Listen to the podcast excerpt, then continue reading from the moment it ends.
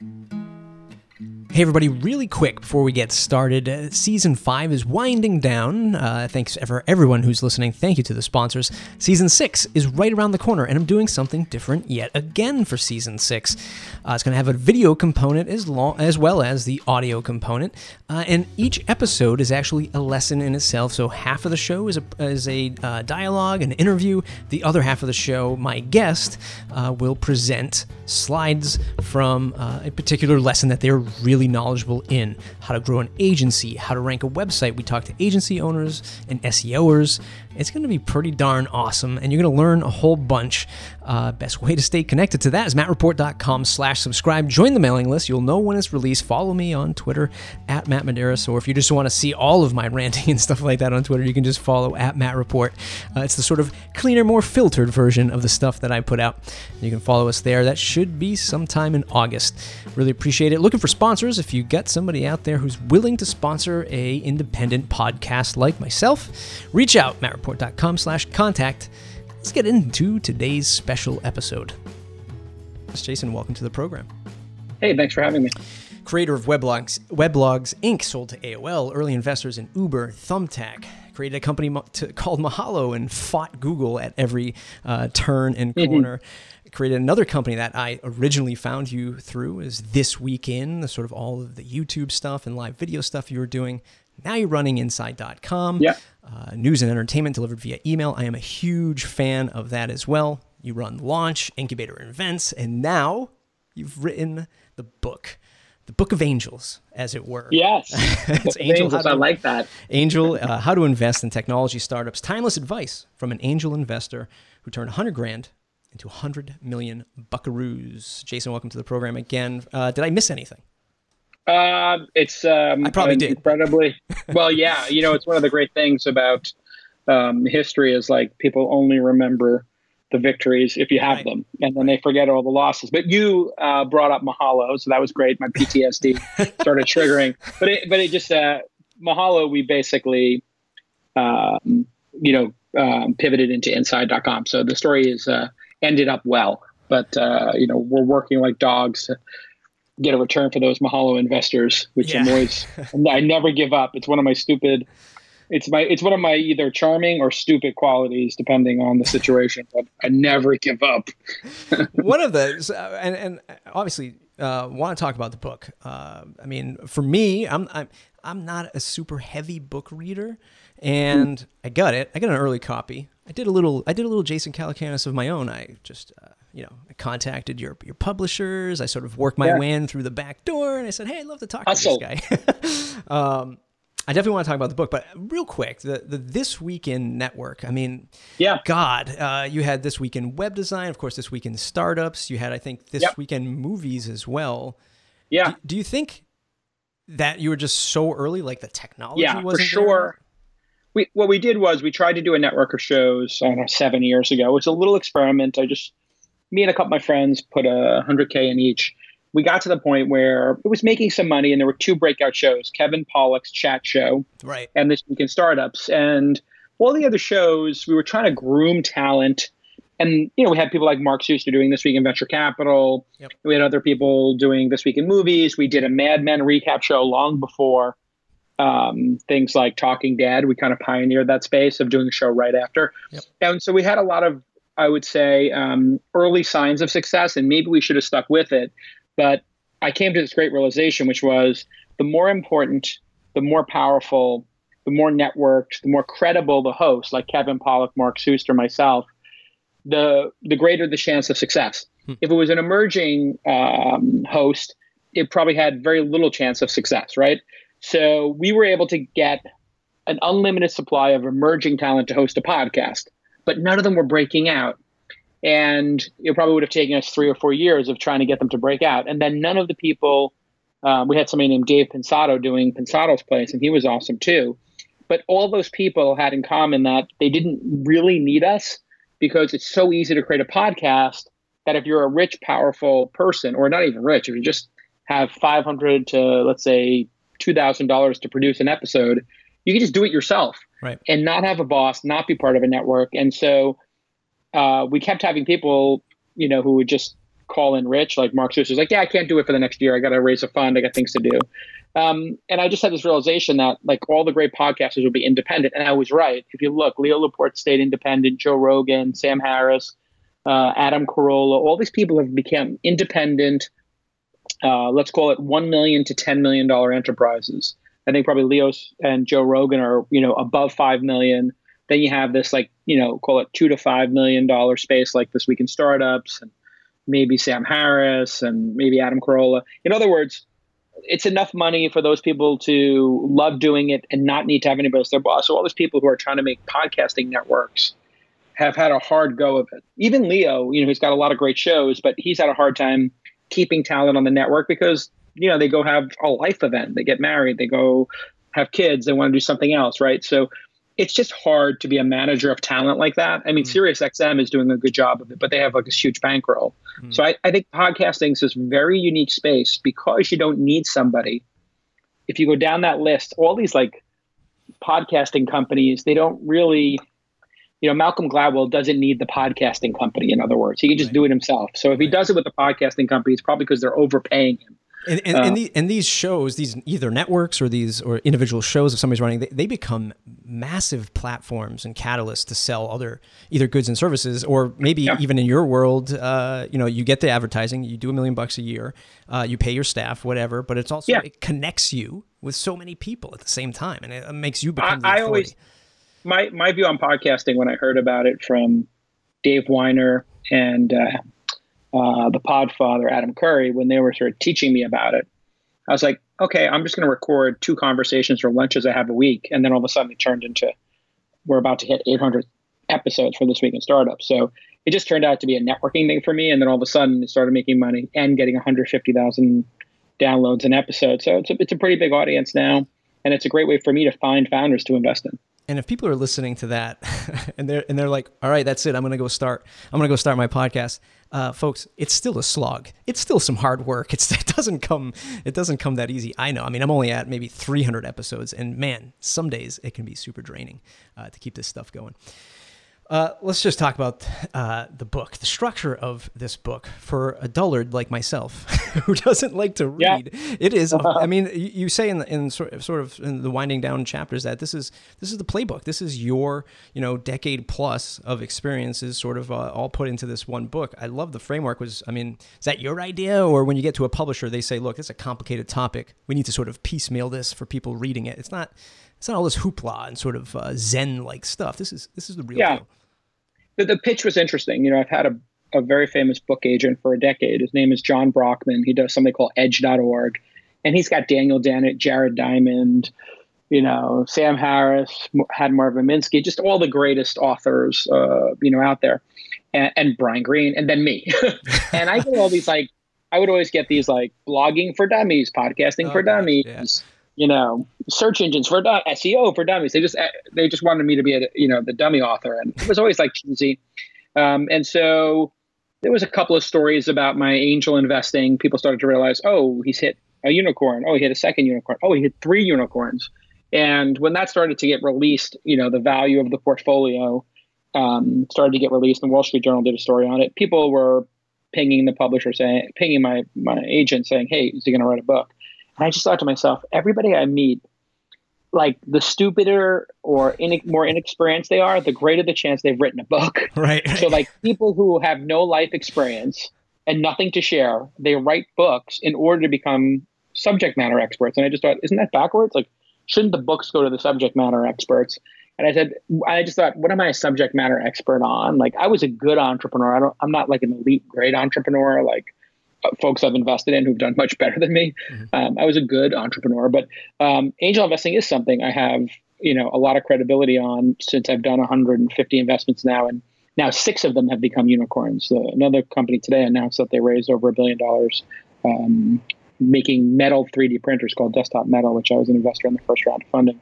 Nice. So I was like, this is something I could do. And then I looked at it and I said, how do you frame it? I could make something for angels, but I, it really, the book is about how wealth is created in the 21st century as opposed to how wealth was created in the 20th century. Mm-hmm. And that's really what I'm going for. And if you read the book, you realize it's not just for angel investors, it's for anybody who wants to know how money is going to be made in the next century.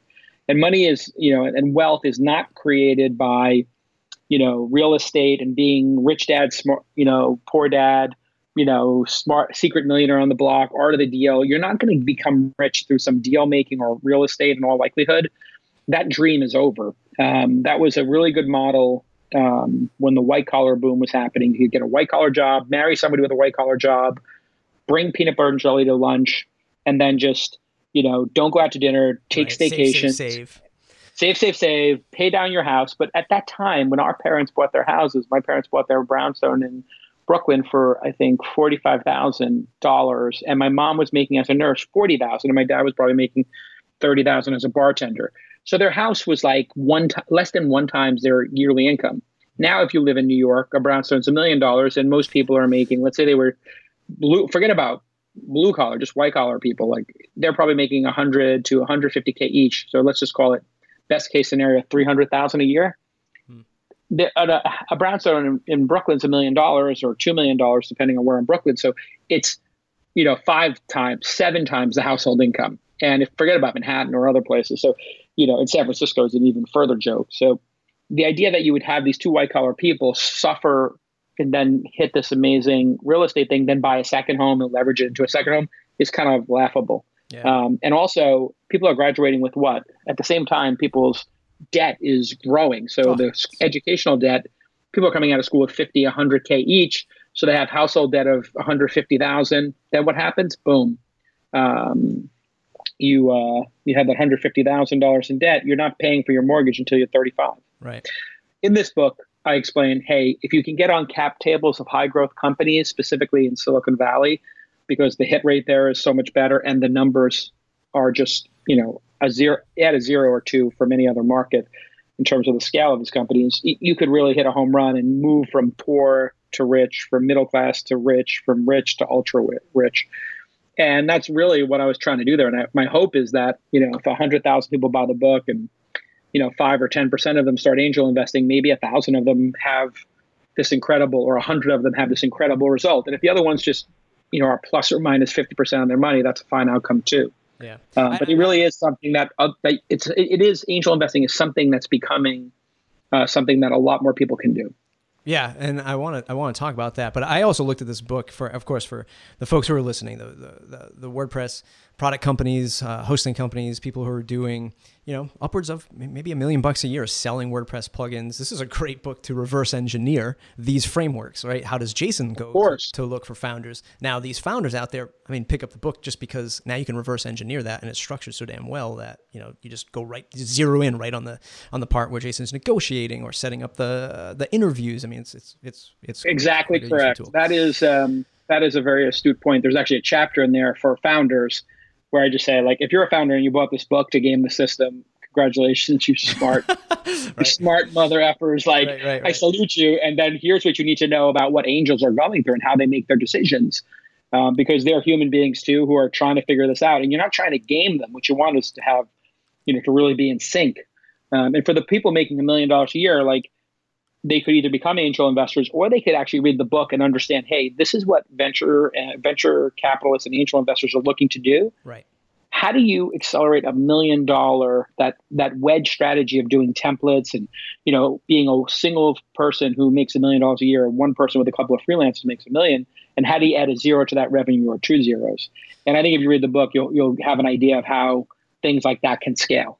So uh, a little bit on that that point. So a lot of folks who do uh, do this, who are who are doing the WordPress thing, and they're and they're and they're selling some digital products. A lot of them are developers, right? They they started you know coding in the basement, they upgraded to coding in the garage, and now they get they're in a co-working space, coding at the co-working space. They're not sort of uh, the marketing type or the entrepreneurial type in the sense of I want to scale this thing, uh, but you know, what can be said about, you know, at least talking to maybe an angel investor? I mean, are there some benefits to taking? A lot of these folks are just sort of gun shy by, for taking money. Is are there some benefits to it that that you could sort of peg off for people who might be yeah. afraid? So, if you have a cash producing business, let's say it's profitable and throwing off, you know, a two hundred fifty thousand dollar a year salary for you, that's pretty amazing. You know, uh, consider yourself lucky. You can work from home. You you control your schedule if you start bringing investors in, um, they are going to be looking, an angel investor is going to be looking typically for a five to 10x return. And not not this angel investor. I'm looking for you know people who can do 100 or 500, but really 50 to 100 is probably what professional angels are hoping that some of their companies do. So, uh, you know, a regular angel might be looking for five or 10 times their money in seven years. Venture capitalists are trying to invest millions of dollars and maybe do 10x as well with an outside chance of 100 or 200x. So you know that about them. And you um, are kind of lighting a fuse or hitting a starter pistol when you do take that money. So it's a very astute observation. You, you your life is going to change. You're going to have to send updates to them. They're going to have questions. Uh, they're going to give you money, but they're also hopefully, if they're connected, going to give you credibility and resources and help you strategize about how to add that zero to your revenue so that everybody involved, all stakeholders, your customers, your partners, your employees, yourself as the founder, and the investors win. Mm. And you want to that's that's what the cap table is all about, the capitalization table. So you'll have to create a cap table, sell them some shares, give your employees some shares and say, "Hey, we're all going to go on this journey." You know, the company has a million in revenue, we value it at 5 million. There's 5 million shares in the company, they're all worth a dollar. The investor just put in a half million dollars. They bought 10% of the company, they gave us 500,000. Let's deploy that $500,000 intelligently. We'll buy, we'll we'll hire, you know, uh, five salespeople and give them $50,000 plus commission and hire two more developers. Now we got seven people cranking. And what the people who are your grinders in your audience, the people who know how to grind out and make a real business that people find value from, they typically have um, the great product sense and the great customer sense, but they don't have the scale sense, right? They or they don't have it yet. Right. And so what they have to do is study what they've learned, study their customers, and say, hey, maybe the top five percent of our customers or top ten percent have a need that we've learned about that we can double or triple down. So if they looked at it and said, you know what, we have these three customers out of, you know, a thousand who are financial companies, and they keep asking for this set of features. Let's tell them that we're building that product and let's get them to uh, pay uh, $25,000 a month for that product. And that's what, you know, kind of pulling the string as an entrepreneur and learning about a market that's what I respect about those grinders, the people who get to a million dollars in revenue. I just did my first cannabis investment, uh, and I w- I wasn't expecting to do one until maybe California was legal, and maybe two years from now when things were a little more sorted. But I found a company that's making a million dollars from advertising and making doing uh, cannabis tourism and doing cannabis magazines and cannabis festivals, and I was like, okay, that's a good starting point. If they know how to make a million dollars from just traditional advertising and events and stuff like that, maybe they'll figure out some bigger business and they have a bigger business in mind. So yeah, I love those scrappy entrepreneurs. Yeah, I, I, see that come up a lot. Like I see a lot of people, um, you know, who are scrappy, doing a million bucks a year, but then they see these ideas get funded for you know multi millions of dollars, and, and they haven't made a they haven't made a nickel yet, right? Well, meanwhile, these people are making you know hand over fist hundreds of thousand dollars in in cash every single month I mean, are, is that attractive uh, when a company's making money, or does that signal like this is only as big as they're going to get? Like we should maybe yeah. not invest in that. An amazing question. So for some people, it is uh, a signal, um, a negative signal, like these people think small.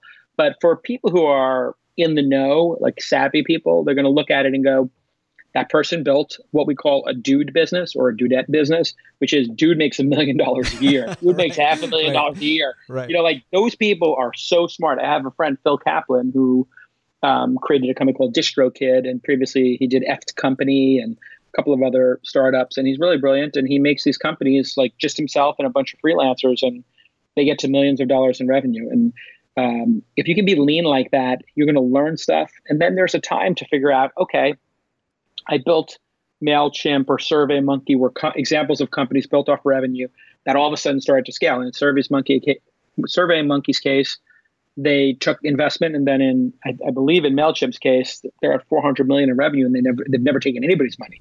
So both things can work. And if you want to work with a group of elite investors, when you come with that million dollars and explain your vision, say, listen, we made a million dollars. It was quite nice. We can make we could grow this business 20% a year for the next 10 years and we'll make $10 million. Mm. That's awesome. We want to build a billion dollar company. Here's the billion dollar opportunity. And here's why we need $1.5 million for 15% of the company. And we're going to build it from here to hit these goals.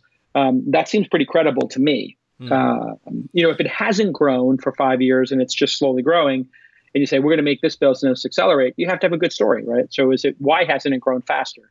And it might be that you just never had outbound sales. And you add an outbound sales team and everything changes. So they would want you to test that theory and probably give you 500K to test it.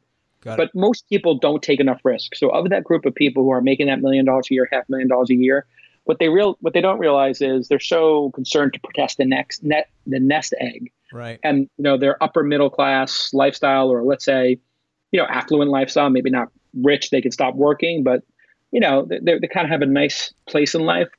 They don't want to risk it, which I understand. But what you have to also realize is if you don't risk it now, there's no chance of outside success. And if you have, if you if you go for an outside success and it fails, and you've built a million dollar business before, you're going to be able to build another million dollar one. Yeah. So it's it's kind of like, you know, I there's this kid who climbs Yosemite and other mountains without a rope, and you know nobody can Alex Honnold or whatever his name is. It's just like you watch these videos and you're like, my God, please don't do that. And I don't recommend people climb mountains without ropes, but if you're climbing a, the startup mountain and you fall, it gives you more credibility and you just get to start over at the bottom of the mountain again. Yeah. You don't die. So people have this like idea that if you fail in your startup, you're dead. No, you're more credible. You've learned something and you get to play, you put another quarter in the machine, you get to play the video game again. Yeah, absolutely. I mean, that that's obviously well said. I want to circle. Take more risk. yeah. and, and, and, um, and on that note, you mentioned something earlier about uh, sort of they, they understand the scrappiness of creating the product, understanding the customer, and the love of building a business. Right? They, that's why they did it, but they don't understand the scale factor. Is is that where you would argue a good angel would come in and say, uh, no pun intended, I guess, but come in and say, hey, look, we're going to bless you with a you know maybe point you in the right direction for a uh, you know, advisor or building an advisory council or something like that. Is it, does a good angel do that for their entrepreneurs, or do you try to stay hands off and not really, you know, push them in a particular direction? Um, it depends on what the founder wants. So the founder, if the founder wants me involved, I get involved. If the founder doesn't need my help, I get less involved. Um, I like to get a monthly update from the founder because it creates discipline with them to write the update. It takes them an hour to write the update, share the key metrics of the business, talk about the challenges, talk about the wins, talk about the losses, and you know how we might be able to help. If you have that discipline where you have your metrics dialed in and you write that update and you send it to 10 investors and say your management team, you can have like a really open dialogue. And the companies that do that go a lot further because they maybe create a plan. And if you have a plan, you uh, to be successful and you execute the plan, you will be more successful. Now, you might not succeed, but you will definitely be more successful. Right. So people who decide I'm going to create a two year plan to grow my business from 1 million to in, you know, uh, in year one to 3 million. And in year two, I'm going to go from 3 million to nine. If they don't succeed at the plan and they hit two and six, they will probably be further along than people without a plan. So I'm a big fan of planning and, you know, um, having people involved and talking about the strategy uh, and paying attention to the data and the metrics. The great companies do that. So, and I, uh, think you mentioned on a recent episode of your show that the folks who are who are just shy, uh, shyish of saying, "No, nah, I'm not going to give you that that weekly or monthly update," uh, is sort of an indication to you that they're they're not taking their job seriously, or they might not be taking your relationship with handing them some cash seriously in that in that regard. Uh, yeah, for sure. Um, and we we definitely like to find people who are just serious about the business and, and want to do the business right.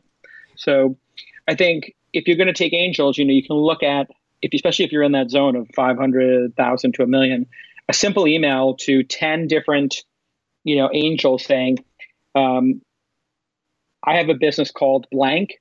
We make money by doing blank for blank. Here's a revenue chart, quarterly, monthly, weekly, whatever. And here's a link to our product demo. Like literally, that's what five less than five sentences. Right. You all of a sudden get this massive. Uh, we click on the links and we go check it out, and then we're going to take the meeting. Most people write their life story and what they plan on doing.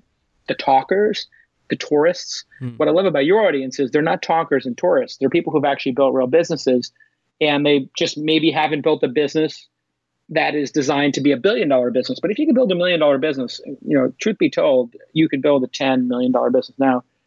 If you have built a million dollar business, I don't know that means you can build a hundred million dollar one. Right. But if you build a million, you can definitely get to 10. And if you get to 10, you've got a business that's going to be worth five to 20 times that number.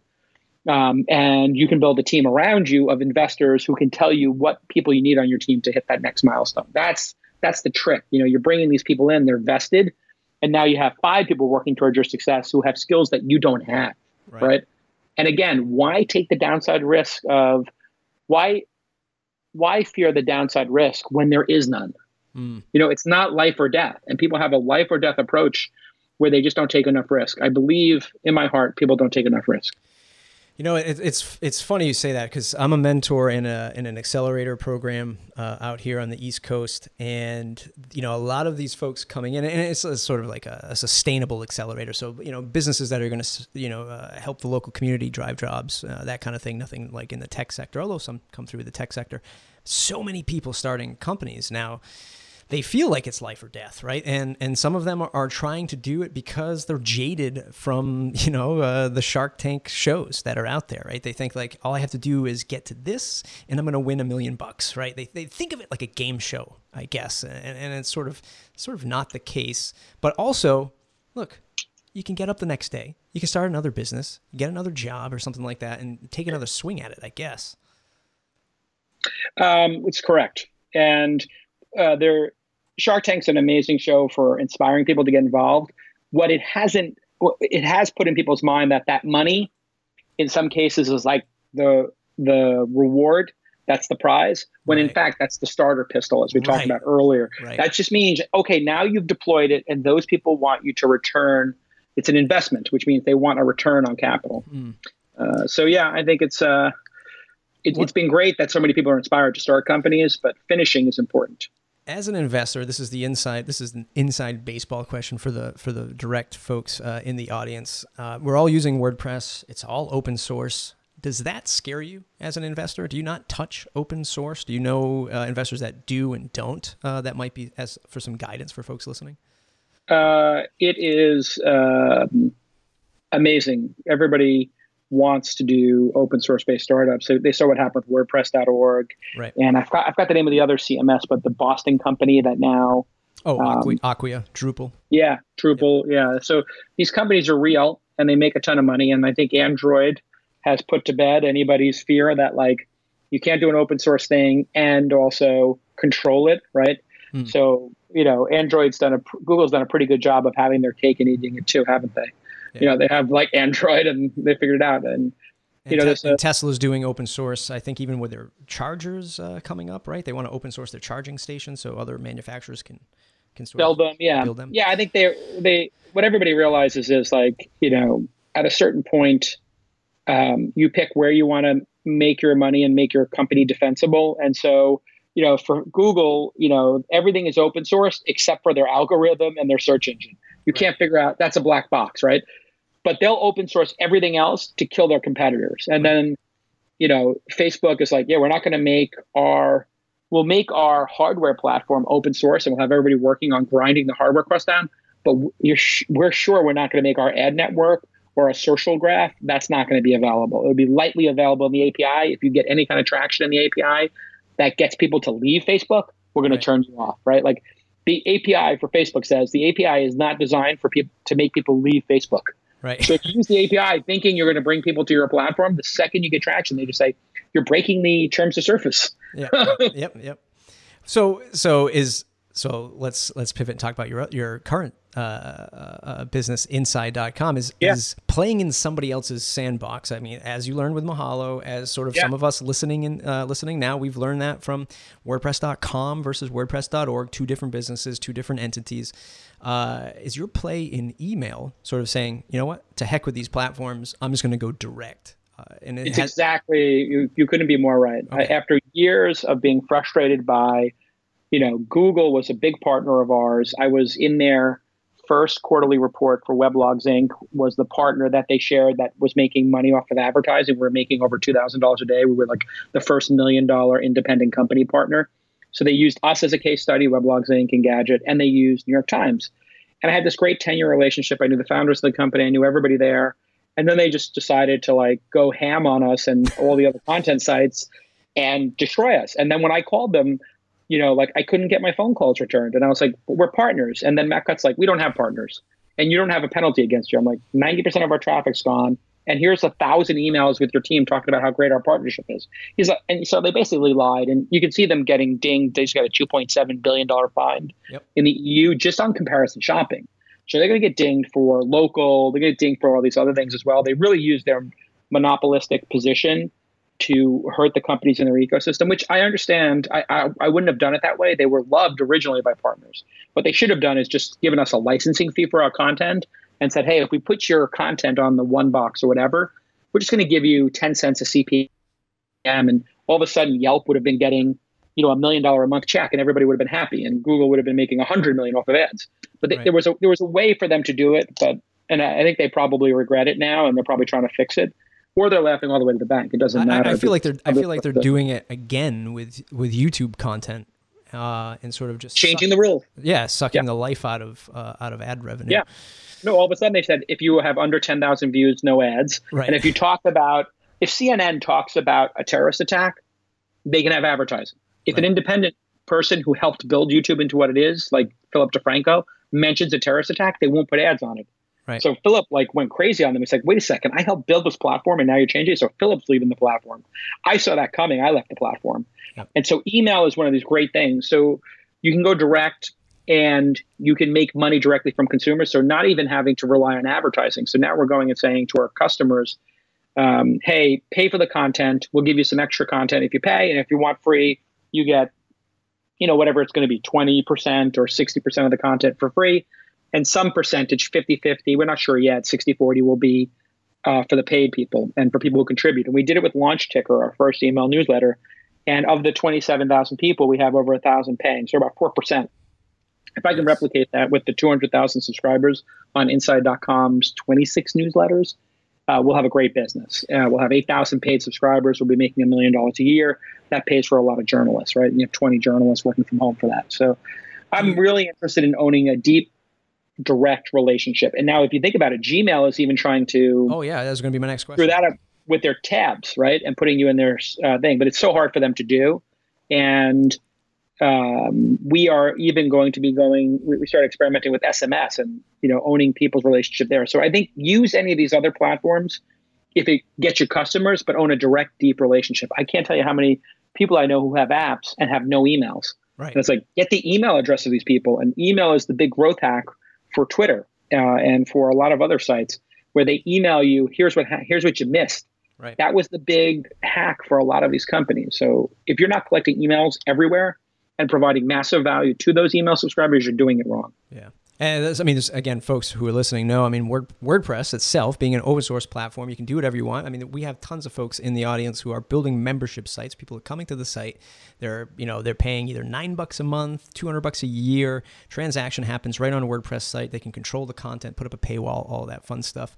What's the product evolution of uh, inside.com do you do you then sort of spin back to where you were five six years ago and start creating video content along with this stuff audio Maybe anything along? yeah anything's possible. I think the goal is once you have 10000 20000 emails um, you start to have this virtuous cycle where the news is coming to you and you can you can bolt anything onto something with 20000 30000 emails and it's going to have some amount of success. So it's a very astute observation. You know it's it's very possible you know, Inside AI could have a weekly podcast and the email would drive the podcast and we'd be, and the, you know, the email content would drive the topics of the podcast. So it's possible we could layer on podcasting onto email. What I found was every business I looked at kept saying, you know, if we have, if email is the growth thing, why don't we make email the core thing? Right. right, right. So if everybody's looking at saying, hey, email is the thing to get growth, what if the entire product is centered around email? And engagement and opening it. So that's really what I'm focused on. And I set a goal in the beginning, like let's get a certain number of opens. We hit that. Then I said, let's get to 50 newsletters. We're halfway there. Now I'm saying let's get to one or two percent of the people who are free paying, and that just started three or four weeks ago. But it's promising. Now, we've already got thousands of dollars in monthly rev- reoccurring revenue, and uh, it's a very lightweight business. Like many people who are part of your audience, I'm like literally aspiring to hitting that million dollars yeah. in revenue and having 20 full time, 50K a year journalists working from home. Yeah. And a, a 50K salary for a journalist working from home or, you know, 40K plus benefits or something in that range. And you can get people with three, four, five years experience. We have this thing in New York and San Francisco where we think journalists need to make 70, 80, 90, $100,000. It turns out, you know, if you're living in New Hampshire or Arizona or other places, to get a work from home job – with benefits for 40 or 50K is tremendous. Yeah, tremendous absolutely. Opportunity because you can't get that salary. if you do get that salary, you probably have to drag your ass into an office. right, right, right. I do miss your uh, I do miss your Inside Drones uh, uh, YouTube series that you were doing at, at, at one point. It was it was yeah. I do miss that. that was that was good. We'll we'll get back to it. What we found was we weren't getting it was cart before horse when we yeah. started doing some of those tests. We weren't getting the engagement that we wanted, and then we're trying to figure out how do we grow it. So I was like, oh, let's work backwards. You know. So how, uh, how, do you and one as we sort of wrap up here because I know you're a little crunched on time. The how do you live in that happy chaos, right? And and let me just stage that. Um, you know, I was talking to a founder today, and in my mentor session, I was like, okay, you got you're, you're selling your product, you're out there, you're pushing it, but then there's like this little cloud above you. And that little 20% of ideas and testings and like little things you want to try sort of just floats up there and you sort of pull things out every time, every now and again, like your inside drones, maybe cart before horse. How do you manage that? Because I mean, I feel like you do a lot of that. You're always testing things, you're always trying new ideas. Yeah. You don't shy away from it, but is there a, no. is there a way for you to manage that? Yeah, for sure. So here's how I look at it. Um, I look at startups themselves when I angel invest them, and I look at my own little tests as satellites, little missions, right? So instead of like doing this, you know, if you wanted to find life in the universe, I think the way to do it is to, to send out 100 probes to 100 different planets that could have life on them and just see if you get a return signal, right? Right. So that's what you, that's the way to look at these experiments. And if you get to a planet that you think is in the Goldilocks zone and should be inhabitable, and you get there and there's nobody there, great, you can cross that one off the list. And as you start crossing them off the list, you're going to start getting data. So, oh, doing a podcast about drones didn't work, but doing a newsletter did. Okay, what's making the newsletter grow? Oh, doing interviews with people who are CEOs of, you know, drone companies means they retweet it and people get value from it and blah blah blah blah blah. You know, and you start figuring out what works, which you know experiments are getting you closer to finding life, right? And which ones are not. And sometimes you got to cross things off the list to know they don't work. Mm. Um, and that's what you're. That's really what entrepreneurship is about. Is you're, you're just trying to triangulate around a signal, and sometimes it's a weak signal, but you know the signal starts getting stronger and stronger, and revenue and engagement are the signals. So open rates are the signal, right? And we, when we started Inside, we have a newsletter called Inside Daily Brief, which is just about the news of the day. And we realized, hey, people were 40, 50% of people were opening it in the mornings and then people were telling us the next day that a lot of the news was stale. So I said, okay, let's run a test. Take the entire, take a thousand people on the list and send like a thousand of the 10,000 people or 20,000 people, whatever it is, a second edition at three o'clock in the afternoon with whatever else has happened, like an update. And just tell them it's an update on what was happening in the morning news. Like four people were like, I didn't ask for this. We're like, we'll unsubscribe you. And three of them were like, don't unsubscribe me. I love it. But they were kind of upset that they weren't and I was like, listen, we're just, so I just told the whole list, listen, we're moving to twice a day. If you don't like it, unsubscribe. And somebody's like, I only want once a day. I was like, we don't provide that. They're like, okay, you know, yeah. and they're like, you can't do that. And like, and if, there's always like a couple of people in every crowd who are like, you know, the people at a restaurant who are like, you can't charge for bread. And like the restaurant's like, we charge for bread, you know? Okay, fine. You know, or you can't, a hamburger should come with French fries. So you, why? How, how do you charge for French fries? It's like, well, not everybody wants French fries, so we we charge an extra dollar for French fries. It's just the way we chose to do it. If you don't like it, go somewhere else. And sometimes people listen too much to their customers, right? So you got to understand the the overall, you know, impact of the metrics, and that just requires having not a discussion about emotions or feelings or predictions or who's in charge, but data hmm. and crafting an experiment. So the the lean startup's a great book by my friend eric ries that talks about this lean startup methodology which everybody listening to this should be familiar with. Yeah, definitely. But what's the least costly and quickest way to get the signal to understand if this is going to work or not? That's your goal. How can you cheaply figure it out? And the way i cheaply figured it out was you know let's just put a newsletter out there. Inside had a news app. Hundreds of thousands of people downloaded the app. Only one percent less than 1% used it a day. When we send emails 30, 40, 50% of people open each one. Yeah. And we send two a day. So if you put that together, we went 50x yep. using an old technology and we're and now we don't have seven developers working on an app, eight developers working on an app.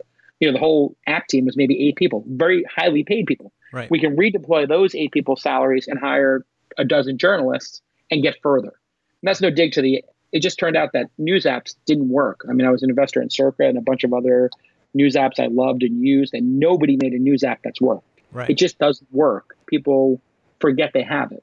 Yeah, um, and I, I remember when you launched that, and I was like, oh man, I don't know if I'm going to be using this app all the time, and I installed it. But then when you pivoted to the uh, to the straight up email, I was like, yes, this is this is because this is all. I, I, swear to God, this is not a this is not just the because you're on my show and because you know I'm a super fan, but it's like it's the only place I read news now. Like I don't go into Facebook and even dare click on an article. One because I don't want to get retargeted. Two, I don't want to see all the bullshit comments that people have to say about stuff I just want to see the news headlines, get the synopsis, and then click on it if I if if I so desire. And, and, and I think Inside really hits the mark on that. Thank you. Oh man! Uh, so one last follow up on that: uh, ad free uh, and just go membership uh, monetiza- monetization model moving forward, or maybe probably a co- probably a combination. So in the free ones, we'll probably have the you know we'll have free ones, and you can rock out with the free one, and there's a little bit of advertising in it and then we'll have this base of users who pays. Yep. One of the things we're experimenting with is just you know um, letting people turn off the ads. So in Launchticker, we let the thousand people turn off the ads, and I think ten of them or twenty of them took the time to do it. Mm. So you can turn the ads off technically by just clicking a button in your profile settings, and it turns out nobody does. People like to see the ads if they're targeted. Yeah. So I think you can have your cake and eat it too. I think you can have a paid, you know, Vanity Fair filled with ads. Um, so you know, it's that's a pretty cool for, idea because I guess if somebody clicked on that, you could the the paid for newsletter just simply doesn't come with ads, and if you don't want to see ads in your email uh, as you're scrolling the headlines, um, just pay for yep. it, right? And it's super easy.